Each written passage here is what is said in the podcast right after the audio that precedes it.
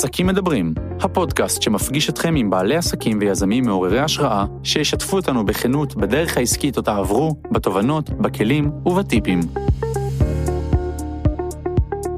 היי לכם וברוכים הבאים לפרק נוסף בפודקאסט עסקים מדברים. אני טלי לוינגר אייזן, יועצת אסטרטגית לעסקים וחברות. החלטתי לפתוח חלון לשולחן העבודה שלי ולארח בעלי עסקים קטנים ובינוניים, עסקי בוטיק מקומיים, מוצלחים ומעוררי השראה. אני מאמינה כי שיתוף של בעל עסק אחד תורם ומאפשר שגשוג וגדילה עבור עסקים נוספים. בפרק הזה נעסוק בספורט ועסקים וכיצד ניתן להפוך תחביב לעסק מצליח. נדבר על התמדה ונאמנות ללקוחות ולעובדים, נדבר על כאבי גדילה ופתיחת סניפים לעסק. זה אינו פרק לספורטאים בלבד, זהו פרק לכל מי שרוצה לתת שירות מוקפד ללקוחות ולעובדים, וגם להבין כיצד תחביב יכול להפוך לעסק משגשג ומצליח. בפינת השאלה ההפוכה נשאלתי באומץ רב, מה עושים כשבן הזוג מטפל בתחום הכספים וזה מביא לקונפליקטים? מוזמנים להאזין לפרק מספר 4. היי וברוכים הבאים לפרק נוסף בפודקאסט שלי עסקים מדברים. היום אני שמחה מאוד מאוד לארח את מיכל אבריאל עוגן. היי מיכל. היי טלי. כיף לי שאת כאן, שהגעת מהצפון אליי. גם לי כיף מאוד. אמ, אני אספר קצת על מיכל, אני אציג אותך ואחרי זה ניכנס ככה לדברים העסקיים שמעניינים אה, סביב העסק שלך. אז מיכל היא מדריכת פילאטיס, כושר ותנועה. היא עובדת בתחום כבר 24 שנים, ומזה כעשור היא בעלים של עסק מאוד מצליח בצפון, שנקרא סטודיו זוזי, זה סטודיו בוטיקי לפילאטיס ו fitness. יש לה בעצם שני סניפים בעמק יזרעאל שבצפון, אה, ובעברה, הלא כל כך רחוק, היא הייתה רוכבת אופני כביש, תחרותית, אלופת ישראל במאסטר נשים, ורוכבת קטגוריית העילית של ישראל. היא בת 44, נשואה ואימא לשלושה ילדים. בעסק שלה היא מעסיקה אה, שבע מדריכות אה, ונשים שעובדות בעסק ויהיה לי גם מעניין לשאול אותך לגבי אה, הנושא הזה של העסקת עובדים. אבל נתחיל כמו תמיד בכך שתספרי לי קצת איך הכל התחיל ועל הרקע שלך בספורט ובכלל עד שהחלטת לפתוח את העסק. וואו. כמה זמן יש לנו? אמ, אני חושבת שהספורט היה חלק ממני תמיד. אה, אני זוקפת את זה הרבה לזכות הסביבה שגדלתי בה. הסביבה שאפשרה, אה, גדלתי בקיבוץ הזורע, אה, רוב הילדות שלי הייתי שם, סביבה שאפשרה, שחשפה, שנתנה בעצם את התשתית הזאת. כשבגרתי והייתי בתיכון, הספורט היה חלק מאוד מאוד מהותי. אני חושבת שכל החברים שלי או מי שמסביבי עסק בפעילות גופנית, רוב המחנכים המשמעותיים בחיים שלי היו גם מורים לספורט. זאת אומרת שזה היה משהו אה, טבעי אה, להתנתב לשם. אה, שחקתי כדורסל, mm-hmm. אה, זה היה תחום חזק ב, אה, במועצה האזורית שלנו, ומשם התגלגלתי לעשות קורס מדסיות בצבא, הייתי מדריכת ספורט בצבא, סיימתי את זה, קורס מדריכים אה, בווינגייט, ממש ככה קלאסי, התחלתי לעבוד, אה, תואר ראשון בסמינר הקיבוצים, בחינוך גופני, התמחיתי בטיפוח יציבה, אה, התגלגלתי לכל מיני עולמות משם, ספורט טיפולי, התעסקתי קצת בנושא של טיפוח יציבה בסביבת עבודה, ארגונומיה, ו...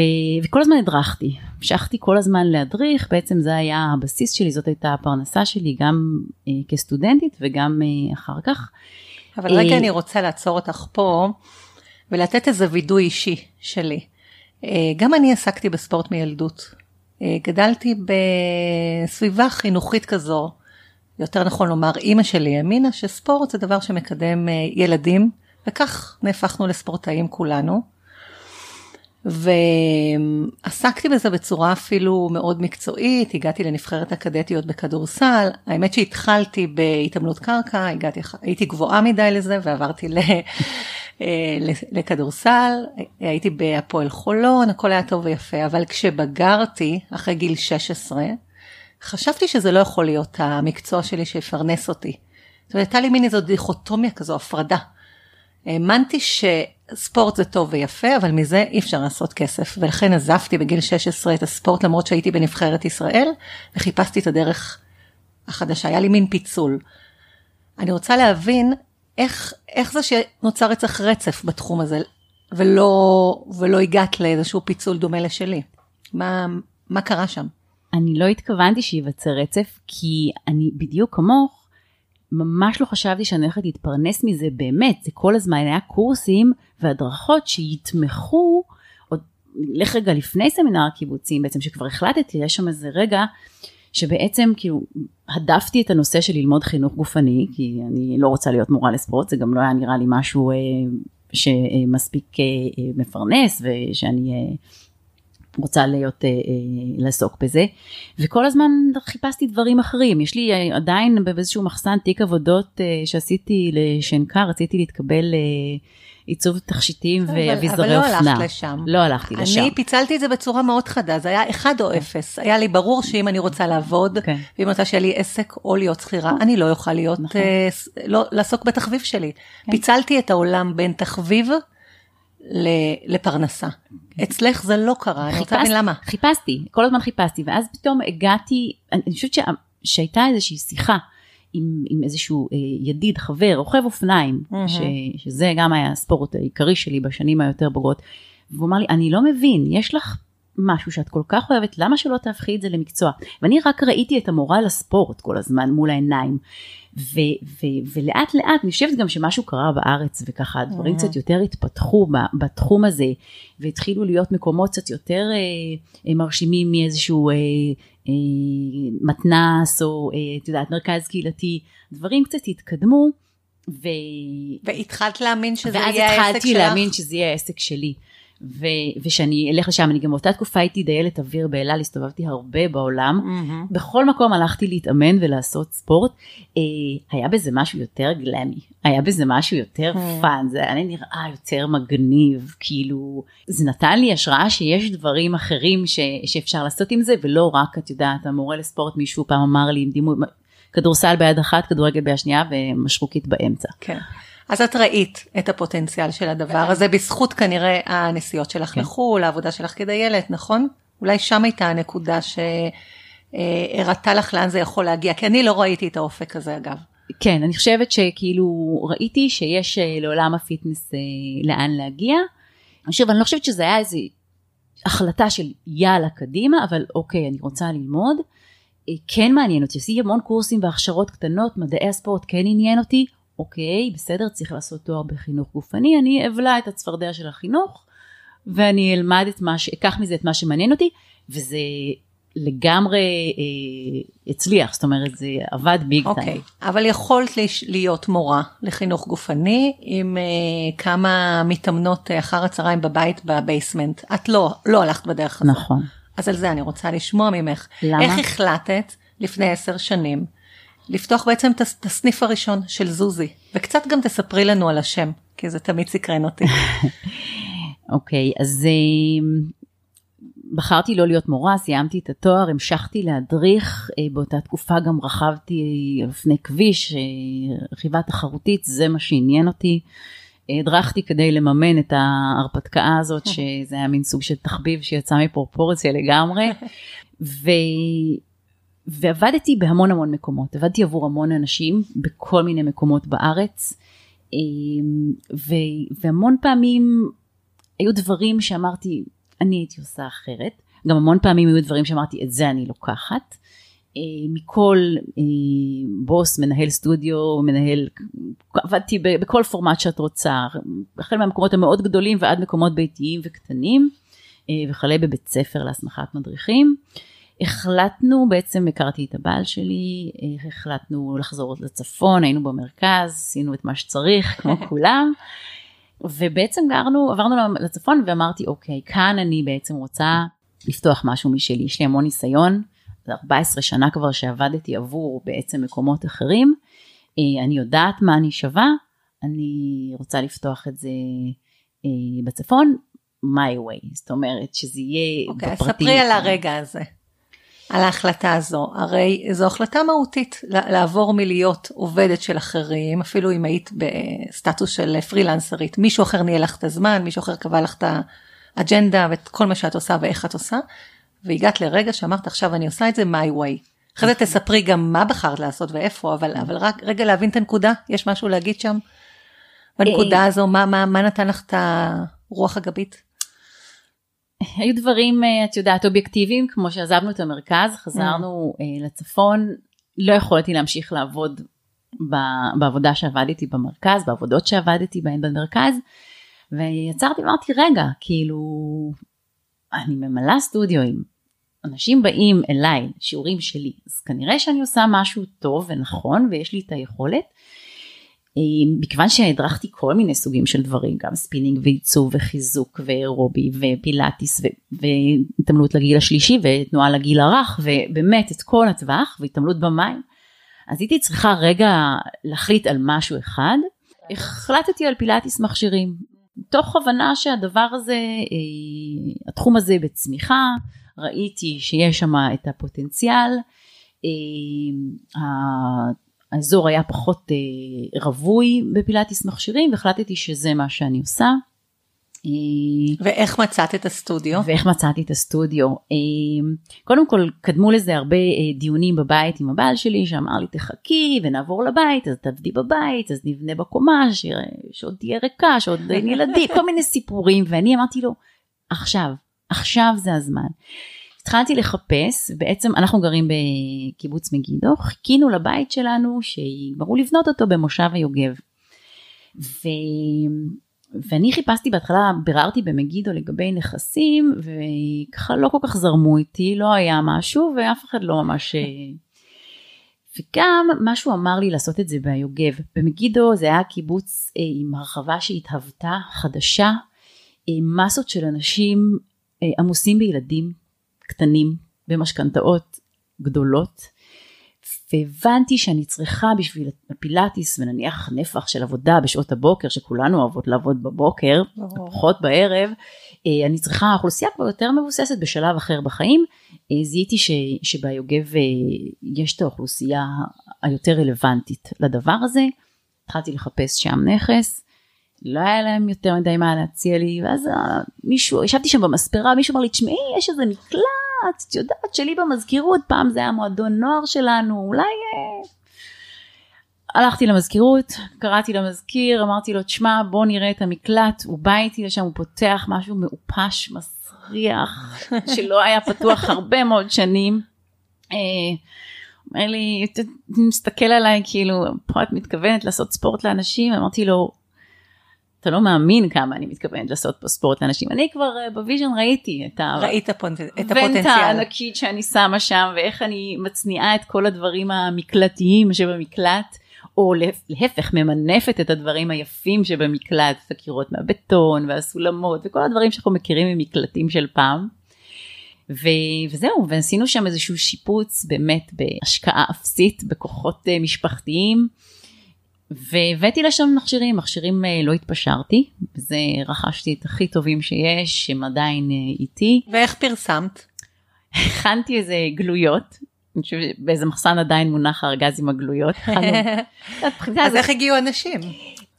התחלתי להגיד למשפחה וחברים, זה התחיל ככה, שיעור הראשון באמת היה משפחה וחברים, חילקתי כמה גלויות, באו שתי בנות, אה, אחת מהן עד היום, אתמול בערב היא הייתה בשיעור אצלי, הייתה בשיעור הראשון, וככה פשוט עם שניים שלושה אנשים באתי עשיתי שיעורי היכרות שיעורי היכרות בהתחלה היו ללא עלות. בא עושה שיעור היכרות אה, אחד ועוד אחד וכל כמעט כל מי שבא באמת אחוז מאוד מאוד גבוה ממי שבא נרשם. ואחרי אני זוכרת את הרגע הזה של אחרי עשרה חודשים שאני מסתכלת ואני רואה שיש לי 80 אנשים וואו. כאילו שבאים ושומעים פעם פעמיים בשבוע זה היה אה, ככה נקודת ציון. ממש זוכרת כן. את ה... הסתכלתי על זה ואמרתי וואלה. יפה, יפה. אז uh, העסק עבד יפה והגיע בעצם לפול קפסיטי. לא יכולת להגדיל אותו יותר, נכון. מילאת הרבה מאוד שעות, היו לך רצועות uh, שלמות של uh, פעילויות כאלה ואחרות, בעיקר פילאטיס, והגעת אליי עם השאלה, האם אפשר להתרחב ואיך, נכון? אני נכון. רוצה להתרחב ואיך. אז תספרי רגע מה קרה לך מהשלב הזה, מתי זה היה אגב, את זוכרת? אמ, זה היה לפני משהו כמו חמש שנים. זאת אומרת, אחרי חמש אחרי שנות חמש פעילות, שנות פעילות. במקלט המאופס שהפך להיות אה, פינת פנינה. חמד, פנינת חמד. אה, כן, כל מי שנכנס אמר וואו לא ציפיתי, כאילו כל מי שירד למטה, יש משהו בלרדת למטה להיכנס לאיזה עולם שהיום המקלט הזה עדיין אה, אני מפעילה אותו, אספר על זה תכף, אבל הוא עדיין, אני אוהבת את הרגע הזה שלה להיכנס ולרדת למטה, לצלול לאיזה עולם אחר. אז הגעת ללמעלה ממאה נגיד אה, מתאמנים, וכבר אי אפשר היה להכיל לא, את הכל. זה הרבה יותר. הרבה יותר. כן. ומה עשית? אמ, ואז אה, בעצם אה, אמרתי אוקיי מה הדבר הבא אני חושבת שמה שהנחה אותי זה אני חושבת שגם מה שאמרתי לך כשבאתי לפה שאני רוצה להיות הכי טובה שאני יכולה. והכי טובה שאני יכולה זה גם אה, מבחינת המקום הפיזי. מקלט הוא נחמד אבל רציתי יותר, רציתי לתת שירותים בתוך המקום, לא היה שם תא שירותים ולתת איזה פינת קפה ככה יותר מפנקת וגם הכנסנו אה, פיזיותרפיסטית. למה זה חשוב לך? למה זה חשוב לך בעצם להיות הכי טובה שאת כחוויה. יכולה? כי זה יקר יותר, נכון? נכון. כחוויה. החוויית משתמש, החוויית משתמש, החוויה אה, היא כולה, אני חושבת בכלל שה... באורח החיים שלנו היום, שהוא מטורף לכל הדעות, אה, וגם אם בקורונה הכרזנו שאנחנו לא מורידים הילוך, לא יודעת מה אצלך, אבל אצלי זה לא ממש באמת קרה. אז אה, יש משהו ברגע הזה שאנשים נותנים לעצמם את השעה הזאת, אה, ואת השעתיים האלה. זה איזשהו דבר שאני בכל אופן מאוד מאוד מעריכה אותו. ואני חושבת ש, שאנחנו צריכים לתת לו יותר מקום. והחוויה מבחינתי זה מהרגע שבן אדם מתלבש בבית ובוחר את הבגדים שהוא מגיע איתם לאימון. אמרתי לך, אצלי לא באים עם אה, חולצת אה, סוף מסלול משנת 1992 אה, לאימון. ועד המקום הזה של לפתוח את הדלת ומה אני רואה וכל החוויה היא צריכה להיות גם מבחינתי אסתטית וגם אה, את השירות הגבוה ביותר אני כל הזמן מנסה לחדש ולשפר את השירות. וכל זה למרות שאני בסך הכל נמצאת במקום שהוא מאוד פריפריה אה, אנחנו עדיין בצפון הארץ עדיין אה, אני פותחת החלון ויש אה, משב רוח אה, של אה, לול. וטרקטור פתאום עובר בחלון ו... אבל כל הזמן יש לי איזה אה, רצון להביא את ה... למקום הזה באמת את הכי טוב את הכי מתקדם שיש אה, עד כמה שהמקום הזה יכול אה, להכיל וכמה שאני יכולה אני לייצר. חושבת, מיכל, שיש פה נקודה מאוד מעניינת, שהיא נכונה להרבה עסקים בתחום השירותים. לא רק, אבל הרבה בתחום השירותים, שנותנים שירות כלשהו, זה לא חייב להיות רק שירות בתחום הספורט. ה-value, הערך שאת נותנת תמורת התשלום שמקבלים ממך, יש לו משמעות אדירה. זאת אומרת, הר- הראייה הזו שלך, שאת רוצה לתת לאנשים חוויה אמיתית, מאלף ועד תף, על כל פרטי הפרטים, ואני יודעת כמה הקפדת על כל הפרטים, וגם חשבת בעיקר, נתת לזה תשומת לב. אה, אני חושבת שזה חלק ממה שמשאיר את האנשים אצלך לאורך שנים, ומהעובדה שהגעת ללמעלה מ-250 מתאמנים, והעסק שלך עסק בגדילה, ועסק מאוד יפה ומכובד. אני מוסיפה לזה משהו ש, שמאוד נגע לליבי, וזה נושא הפריפריה. הכי קל, במרכאות, ללוות עסק אה, מתל אביב, או מאזור השרון, או המרכז. אה, כביכול יש קהל יותר מחונך, אה, שמודע לרמת שירות, מודע למה שהוא מקבל. אבל דווקא בצפון, או בדרום, בכל מקום שהוא קצת פריפריאלי, אה, כשאתה מביא ערך, אתה יכול, וזה אני אומרת לכל מי שיש לו עסק דווקא לא במרכז או באזור השרון, כשאתה מביא ערך ודיוק אתה מקבל בריבית דריבית חזרה. כי באמת יצרת בידול אמיתי, הבאת את העולם הגדול לתוך העמק. את מה שראית בניו יורק הבאת לעמק, וזה קונה אותם, וזה מענג אותם, את הלקוחות שלך, ואת מספקת את הסחורה בדרך הזו, לא ויתרת פה. אני משתדלת. אוקיי, אז תספרי רגע על הדילמות שהיו בסניף השני. אמ, וואו, היו מלא דילמות. קודם כל אה, להגדיל, לקחת התחייבות אה, כספית, אה, להגיד רגע זה באמת עובד, זה ימשיך לעבוד, זה, זה לא פתאום יתפוצץ לי בפרצוף כל החלומות שלי על סטודיו לבן עם מאווררי תקרה שחורים. חששתי לאכזב את המתאמנים שלי, ש, שהעברתי את הסטודיו בעצם, את הסטודיו פילאטיס בעצם אולי רגע נחזור אחורה, מה שעשיתי, לא היה לי מספיק מקום ולא מצאתי באותו יישוב ביוגב, מושב היוגב שהסטודיו היה נמצא, לא מצאתי מקום מספיק גדול להכיל בעצם את כל הפעילות שהתפתחה, כי היה פיזיותרפיה והתחלנו להכניס TRX ועוד כל מיני דברים. וברגע שלא מצאתי מקום מספיק גדול, אז החלטתי שאני בעצם אה, אפצל, אפצל את הסטודיואים, ומצאתי בקיבוץ מגידו איזשהו חלל שהיה נראה לי טוב והחלטתי להעביר לשם את הפילאטיס מכשירים שזה היה החלק המשמעותי עם הנפח עבודה הגדול ביותר.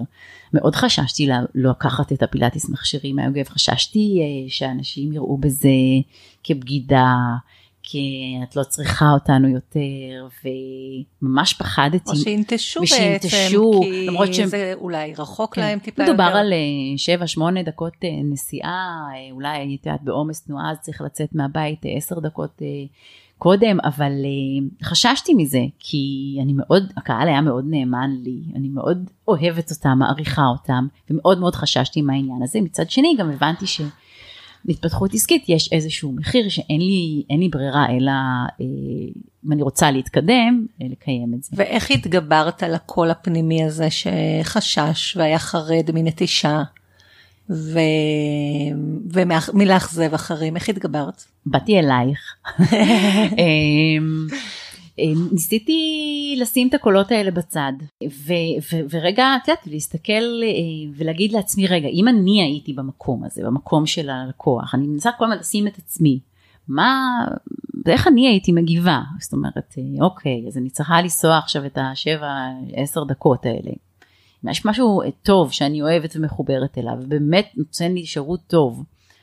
אז אני אסע את השבע עשר דקות, סך הכל אנחנו חיים בפריפריה, אנחנו רגילים לנסוע. שום דבר הוא לא מתחת לבית. וגם, את יודעת, גם כשעבדתי בתל אביב, אז כאילו היה קרוב, אבל לקח לי 45 דקות להגיע לסטודיו ש... אני חושבת שאחרי שעשית את ה... שהתחלת לחשוב באופן הגיוני ועשית את הרציונליזציה, עדיין חייבים לתת לך את הקרדיט שגם היית אמיצה. זאת אומרת, ידעת שאת לוקחת סיכון כלשהו, הרי עם כל הניתוחים והנחות היסוד, יכולת גם לאבד פה לקוחות בדרך. אבל את החלטת לקחת את המהלך, ו- וזה חשוב להגיד, כי לפעמים בגלל החששות והחרדות, וללכת על בטוח, ולא להסתכן, אה, לא עושים, לא מתקדמים. את לקחת את הסיכון, את ידעת שאולי תהיה נטישה של חלק מהלקוחות שלך, ועדיין המשכת. היה לך חזון, המשכת, כמו ספורטאית, המשכת לדווש. כן. אוקיי, okay, והגעת לסטודיו החדש, איך, איך בעצם אה, בנית אותו, איך שיווקת אותו, אה, מה קרה באמת, אני סקרנית לדעת, מה קרה למתאמנים, עברו איתך, לא עברו, מה, מה קרה? הרוב המכריע של המתאמנים עבר אולי בודדים ואני חושבת גם שמי שלא עבר אז זה לא בגלל העניין של המרחק אה, את יודעת אה, אז זה לא היה הדבר שהכי היה דחוף לו או שירת אותו אה, באותה תקופה. תראי השארתי בעצם את אותו מקלט השארתי פעיל כסטודיו mm-hmm. לפיטנס זה בעצם היה איזשהו מהלך לא תכ... זה קרה ככה תוך כדי שפתאום הבנו רגע יש פה איזשהו נכס חבל לי לוותר עליו. יש לי את העניין הזה של ה fitness, כבר התחלתי קצת TRX וכזה, ואז חזרתי לאיזה אהבה ישנה שלי, אופני הספינינג. אני, שרכבתי אה, על אופניים ועוד הרבה שנים קודם, הדרכתי ספינינג המון שנים. אני מאוד מאוד אוהבת את הסוג פעילות הזאת, החיבור בין המוזיקה לרכיבה, אה, אימון מעולה לטעמי.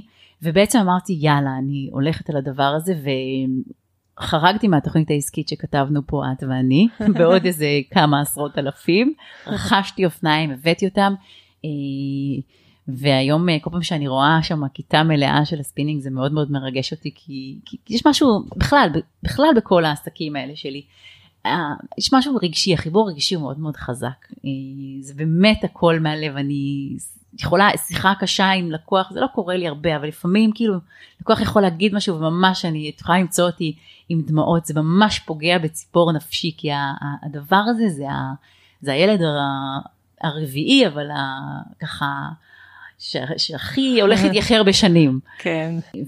והסטודיו החדש... אה, מה שיפה לראות דרך אגב, שזה לא התפוגג עם השנים. זאת אומרת, אה, זה ברור שבהתחלה יש רצון לשרת ולתת את המקסימום ולקח, ולוקחים יותר ללב, אבל את גם אחרי עשור לוקחת ללב כל, את הדברים אה, שלקוחות אומרים, לטוב ולרע כמובן, נכון. וזה יפה. זו נקודה לשים לב אליה, כאילו מאוד מאוד אכפת לך, את מאוד מעורבת, מאוד. למרות שיש לך אה, מורות ומדריכות, ועוד רגע נדבר. ומנהלת סטודיו. ומנהלת סטודיו, ויש לך צוות, ועוד מעט נדבר על הצוות ועל שיטת העבודה שלך, עדיין את אה, מחוברת רגשית מאוד, מאוד, ואת בכל דבר. כן.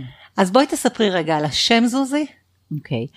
Uh, זוזי הוא בעצם הכינוי ילדות של סבתא שלי. סבתא שלי, כשהיא ילדה לארץ מגרמניה, קראו לה זוזנה.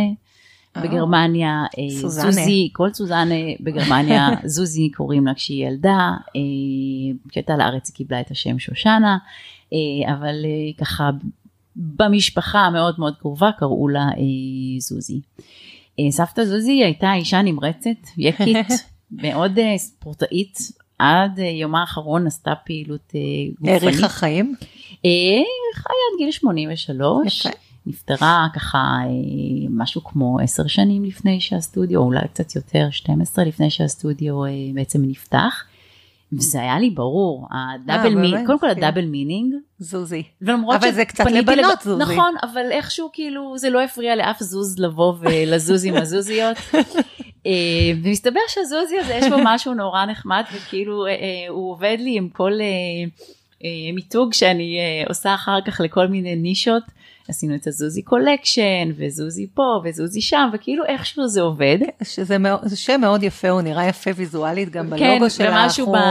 זכיר כן. יש לו המון יתרונות והוא הכי חשוב שהוא מחובר אלייך רגשית. והוא מחובר אליי רגשית נכון ובאמת כאילו בכלל אני הרבה, אני הרבה מביאה לתוך הדבר הזה דברים שהם אה, עיצבו אותי לאורך השנים, מאוד מחוברת, יודעת, אם אה, זה הרקע המשפחתי או ההתגלגלות שלי בחיים, זאת אומרת, אני מאוד שם בכל דבר, גם, גם בנושא האסתטי, אמרנו בהתחלה, יש לי תיק אה, עבודות אה, מונח איפשהו לשנקר.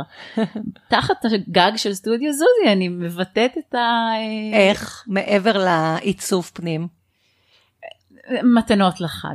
מתנות לחג, אפרופו גברים וזוזי, אני לא חושבת שהגברים מתים על המתנות לחג של סטודיו זוזי, זה קצת יותר דברים של בנות, אבל זה מאוד חשוב לי, זה מאוד חשוב לי, הנושא הזה, כל ראש השנה, ראש שנה לפני, יש עשייה על מה תהיה המתנה לחג, והיא צריכה לראות, לא אבחר סתם משהו ואמתג אותו ואתקדם. כן. משהו ככה, יש יצירה כן. ו...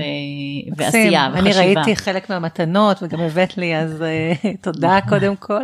ובאמת דברים מאוד יפים ואסתטיים, ואני אוסיף ואומר שאת גם פיתחת מחלקה של מוצרים uh, תחת המותג זוזי כמקור רווח נוסף, אבל גם כשירות למתאמנים והמתאמנות.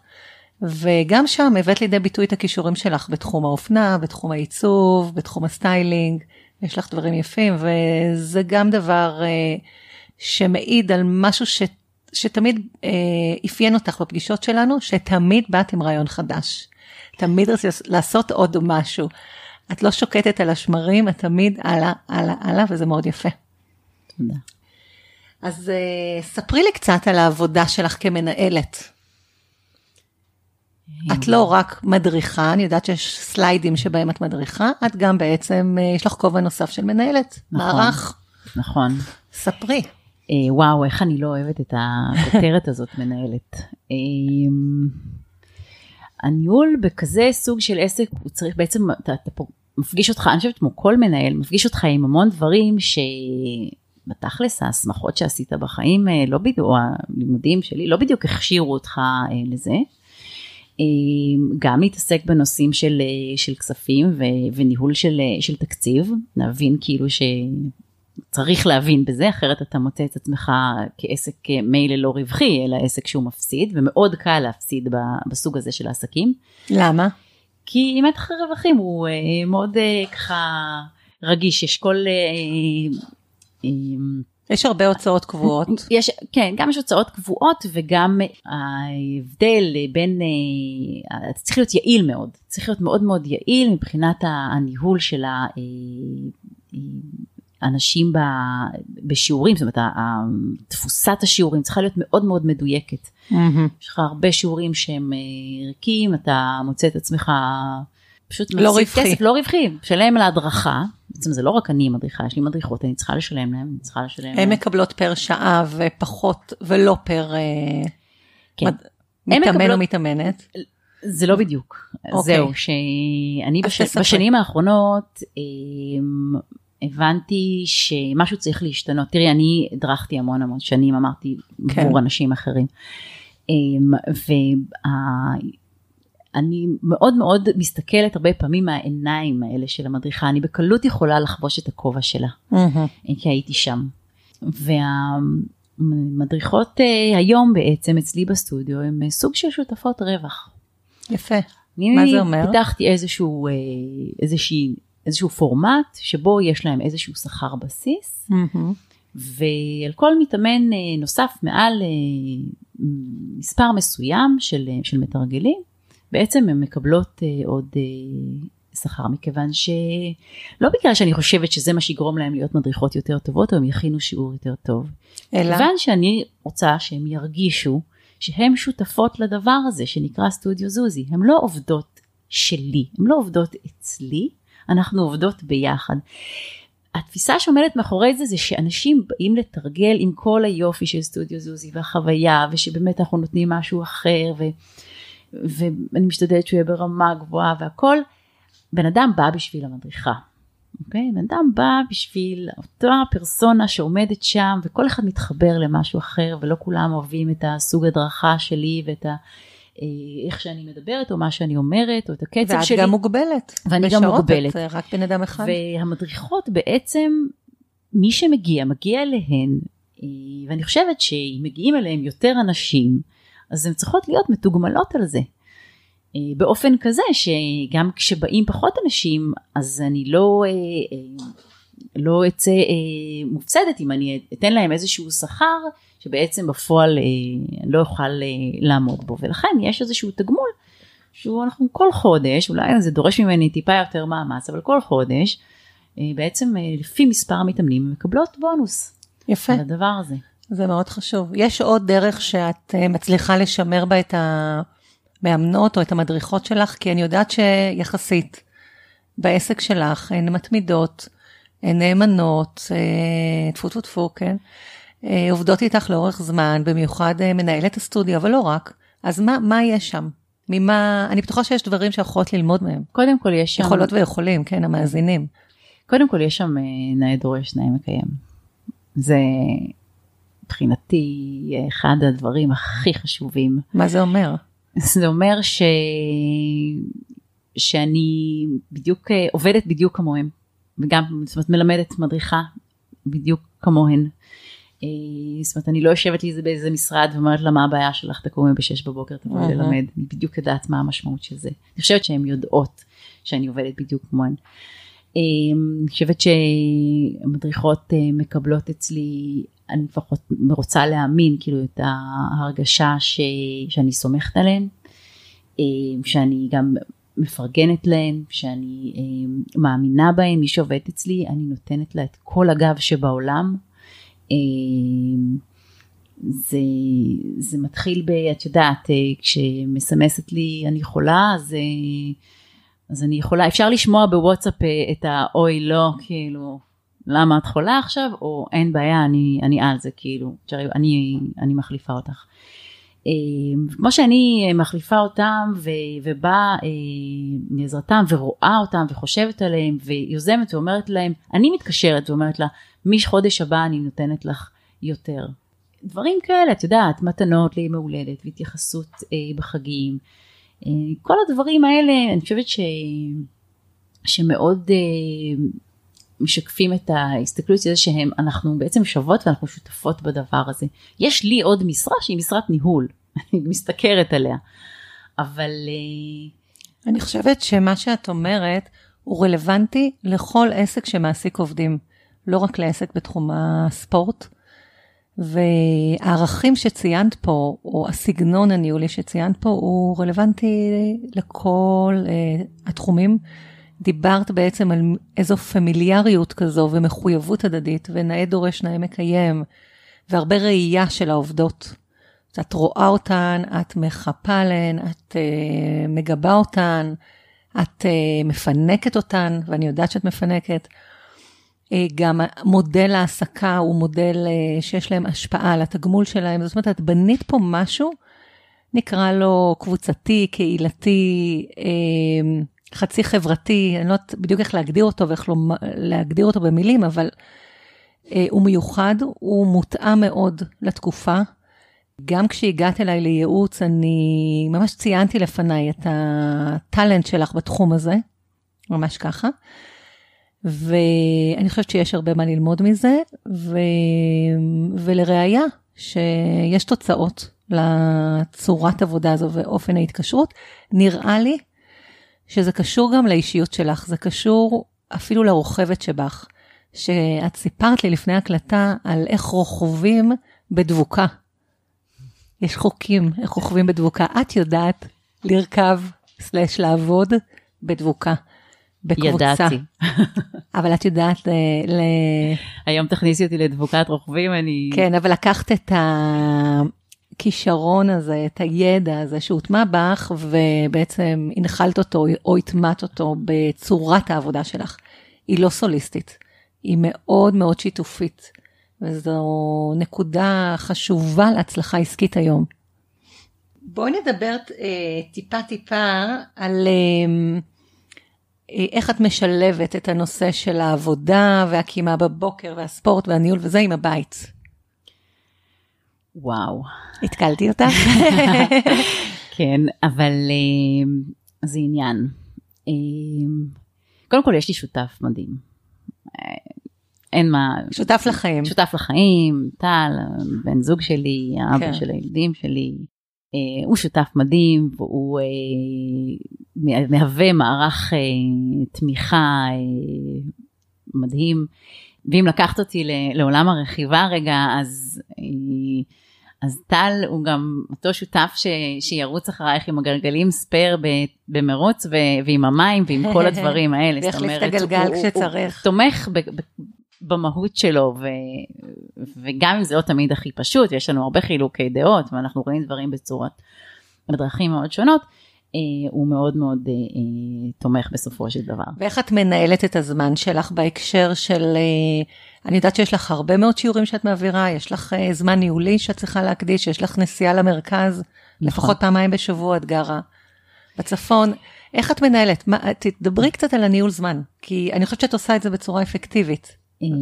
קודם כל הזמן שלי, אני, הזמן שלי מאוד מתוכנן, okay. אוקיי. אני יודעת מה אני אעשה בכל, אה, כמעט, כל דקה ביום אה, בעצם איך מראש. איך את מתארגנת על זה? יש לך שיטה כלשהי? אה, קודם כל זה כתוב, זה כתוב. את ו... כותבת? כן, כן. איפה? זה כתוב לי. איפה את כותבת? אני משתמשת ביומן של הטלפון, אבל אני מניחה שכל יומן... אז את מכניסה ליומן של הטלפון כל דבר שאת כן. אמורה לעשות, כן. בין אם זה פגישה ובין אם זה מסיבה? יש לי את הסלוטים הקבועים של ההדרכה בסטודיו. כן. עכשיו... אני משתדלת אה, להכניס את הדברים לתבניות, זאת אומרת, אה, יש דברים שבכלל, אני בן אדם כזה, שאני לוקחת משהו ואז אני הופכת אותו לשיטה. ככה קל לי להתמודד עם זה.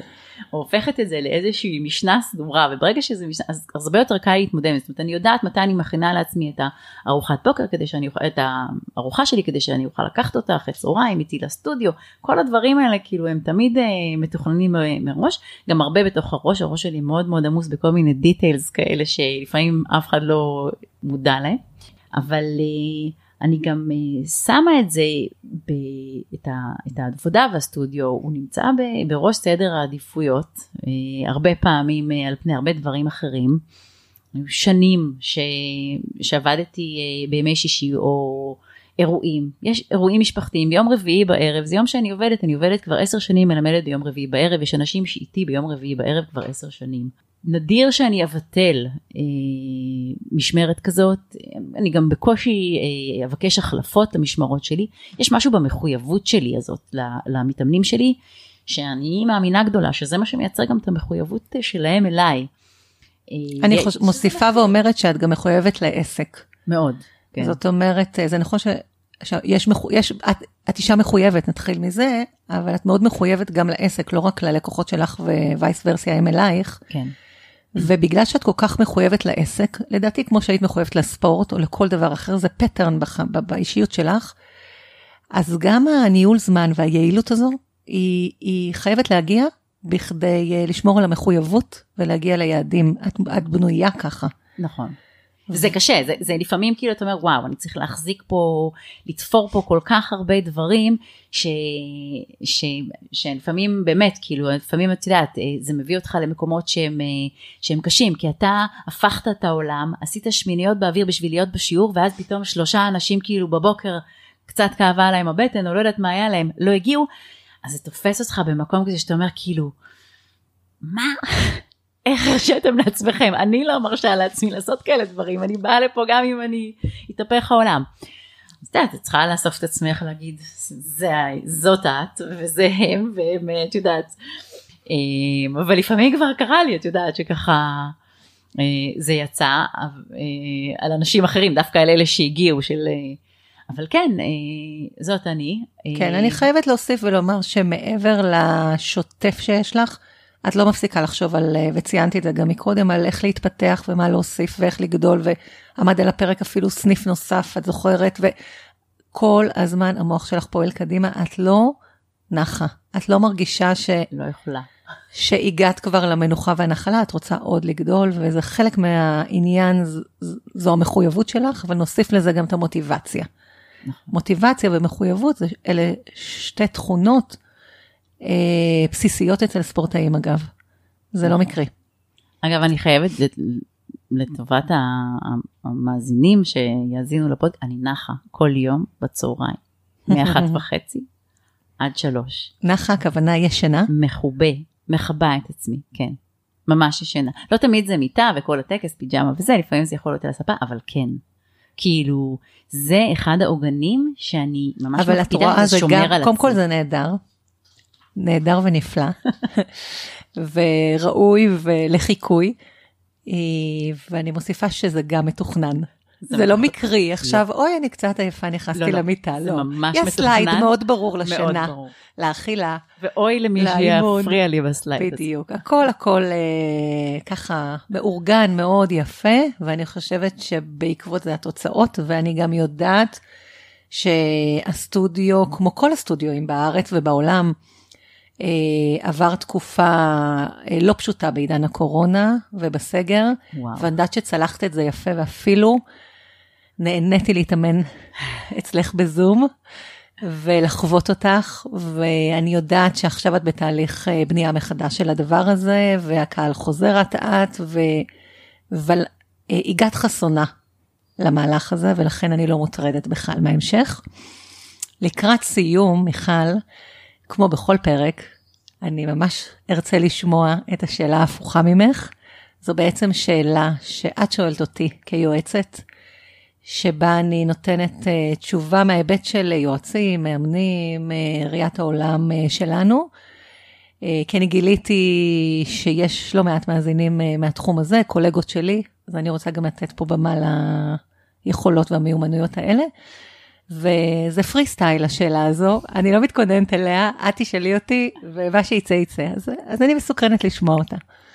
וואו, אז אני הכנתי את השאלה מראש. לא ציפיתי שלא. כן, זה גם נכנס לאיזה slide, כן, אה, להכין לטלי שאלה הפוכה. להכין לטלי שאלה הפוכה, וכן, שמעתי את הפודקאסים הקודמים, ישר ידעתי גם מה אני רוצה לשאול, זה היה לי מאוד מאוד ברור. אני קודם הזכרתי, כמה פעמים הזכרתי את הבעל שלי, את הבן הזוג שלי טל, שמאוד uh, תומך ומפרגן, um, אבל כשאני נכנסתי לסיפור הזה של עסק, לא הבנתי שום דבר במספרים, בעסקים, הבנתי בהדרכה שאני מדריכה מצוינת, אבל בניהול של אה, תוכנית עסקית לא הבנתי שום דבר, הוא בנה איתי את התוכנית הראשונית, הוא מתעסק בזה, הוא מנהל אה, תוכניות במיליונים ומיליארדים ושוחה בחומר הזה. והדבר התחיל כשהוא מאוד מעורב בכל הנושא הזה של, ה, של המספרים, בעצם הניהול הכלכלי של העניין. ובאיזשהו שלב די מוקדם זה הביא אותנו למפגשים לא טובים אחד עם השנייה. Mm-hmm. היו לנו חילוקי דעות אה, מאוד מאוד אה, משמעותיים בנושאים כאלה ואחרים, כשבדרך כלל זה אני רוצה להוציא על משהו כסף והוא חושב שזה לא נכון, הסתכלו איך אני רואה שכר של עובדת, איך הוא רואה שכר. אמ, הבנתי שיש פער מאוד מאוד גדול בגישות ובתפיסות שלנו בנושא של ניהול העסק הזה ולאט לאט אה, באמת אה, הוא ככה אה, יצא מהדבר הזה והיום הוא כמובן מנהל הסטודיו בתחום הקדיחות וה... והגינון וההתקנות. אז אבל מה השאלה בעצם? השאלה היא בעצם איך את רואה את המעורבות הזאת של בן הזוג? Mm-hmm. אני יודעת שאת מתעסקת, שאת את עובדת עם נשים, בעיקר. לא סתם. לאחרונה אני עובדת גם עם לא מעט גברים, אבל בעיקר, בעיקר נשים, נשים לאורך הרבה מאוד שנים, זה נכון. מה ההבדל בתפיסות? למה כאילו זה כל כך מתנגש, והאם זה, זה, זה נכון או לא נכון, המעורבות הזאת של, ה, של בן הזוג? כי ברור שיש לעסק הזה השלכות על התא המשפחתי מבחינה כלכלית ומהרבה בחינות אחרות. אז עד כמה זה צריך להיות מעורב או לא? אוקיי, אז אה, שאלה מעניינת. אני אגיד כזה דבר. אה, קודם כל, בקרוב יהיה לי פודקאסט, שני פודקאסטים שאני מתכננת להקליט עם זוגות. זוגות שעובדים שניהם באותו עסק. אז הנושאים האלה יעלו מאוד חזק, את ככה מרימה לי להנחתה. אני חושבת שבהרבה מאוד מקרים אה, יש חלוקה מגדרית, ש... בן הזוג, הגבר, עוסק בחלק הפיננסי, לא תמיד, אבל בהרבה מאוד מקרים, ואשת המקצוע, נאמר ככה, היא יותר מומחית בתחום שלה, ופחות בכספים. אז קודם כל פה אני רוצה להגיד גם את האג'נדה שלי ש... ואת השליחות שלי, זה שכל בעל עסק ובטח בעלת עסק צריכה להכיר ברובדים הכי עמוקים את ההיבטים הכלכליים והכספיים של העסק שלה, ולא לזרוק את זה למישהו אחר, ולא משנה אם הוא בן זוג או כל גורם אחר, כי זה נוח או כי לי קשה להתעסק בזה. אז קודם כל, להכיר, ללמוד, לא לחשוש, זה תחום אפילו נחמד כשמכירים אותו. הוא מדויק, הוא מבהיר לנו דברים, הוא יוצר בהירות, הוא מעניין, אפשר uh, לצקת ממנו המון המון מסקנות, להפעיל ולחדד את המחשבה, אז קודם כל להתאהב קצת בתחום הזה של הכסף, של הניהול הפיננסי, זה לא יזיק לאף אחד שמנהל עסק, ובמיוחד פה באוריינטציה נשית אני אומרת את זה. דבר שני, גם סופר חשוב, זה להבין שגם אם בן הזוג עוסק בהייטק, או סוגר עסקאות עולמיות ובתקציבי ענק, אה, עדיין זה לא מכשיר אותו להיות מומחה בעסק קטן או בעסק בינוני. יש פער מאוד גדול אה, בין ניהול בחברה גדולה אה, לבין אה, כשכיר, וזאת הנקודה אולי המהותית פה, לבין אה, בעל או בעלת עסק קטן, שמנסים לגדול ולהתפתח. עסק בתחילת דרכו, או כשהוא בא לעלות מדרגה, הוא מצריך תמיד השקעה. וגם אם נכין תוכנית עסקית ואנחנו מכינות, עדיין אנחנו לא בטוחות מתי נצליח להחזיר את ההשקעה הזו. תמיד יש אלמנט של סיכון, של אי ודאות. וכשמישהו באוריינטציה של שכיר מנהל את הכספים של עסק, הוא מתבונן בעיניים אחרות או במשקפיים אחרות. וההתבוננות הרבה פעמים היא לחומרה, כי אין הבנה של הדקות הזו, הדקויות האלה של עסקים קטנים ובינוניים, של מה זה אומר שצריך להשקיע, ומה זה אומר שדברים לוקחים זמן, ותהליך הבנייה של אה, קליינטורה ושל אה, תזרים וכולי. ושם הקונפליקט קורה, וגם אצלכם, בעיניי שם קרה הקונפליקט. אה, ואני חושבת שבמקרה כזה, או שביחד לומדים את השפה של עסקים קטנים ובינוניים, או שמפצלים את הדבר הזה ואומרים, אוקיי, אני לוקחת על עצמי, או אני לוקח על עצמי כבעל עסק את מלוא התחום, את כל הזירות, ו... וזהו. חשוב לשמור על שלום בית, ובסופו של דבר אה, צריך להיות לכם טוב כמשפחה, ואין סיבה להגיע, יש תמיד אה, דילמות וקשיים ואתגרים, אבל אה, לא צריך להגיע למשברים סביב זה, אפשר לקחת את העסק, את התחום הזה לידיים, וזהו, וזה מה שעשית בעצם. אז עשית נכון. תודה. אז uh, תודה מיכל, היה לי ממש כיף לארח אותך ולהתחבר שוב לעולם הספורט, שזה עולם שהוא עמוק בתוכי ואפילו אולי בארון, אז קצת בעזרתך הוצאתי אותו החוצה ונזכרתי גם בחוויות שלי וראיתי איך אפשר להצליח בתחום כזה באמצעותך, אז uh, תודה, זה היה לי מעניין. תודה לך על הכל. גם על כל הליווי, כל השנים האלה, זה כבר נהיה הרבה שנים. נכון. וגם על השיחה הזאת, זה מעניין פתאום לדבר את עצמך. יופי, אז שיהיה בהצלחה. תודה. ביי.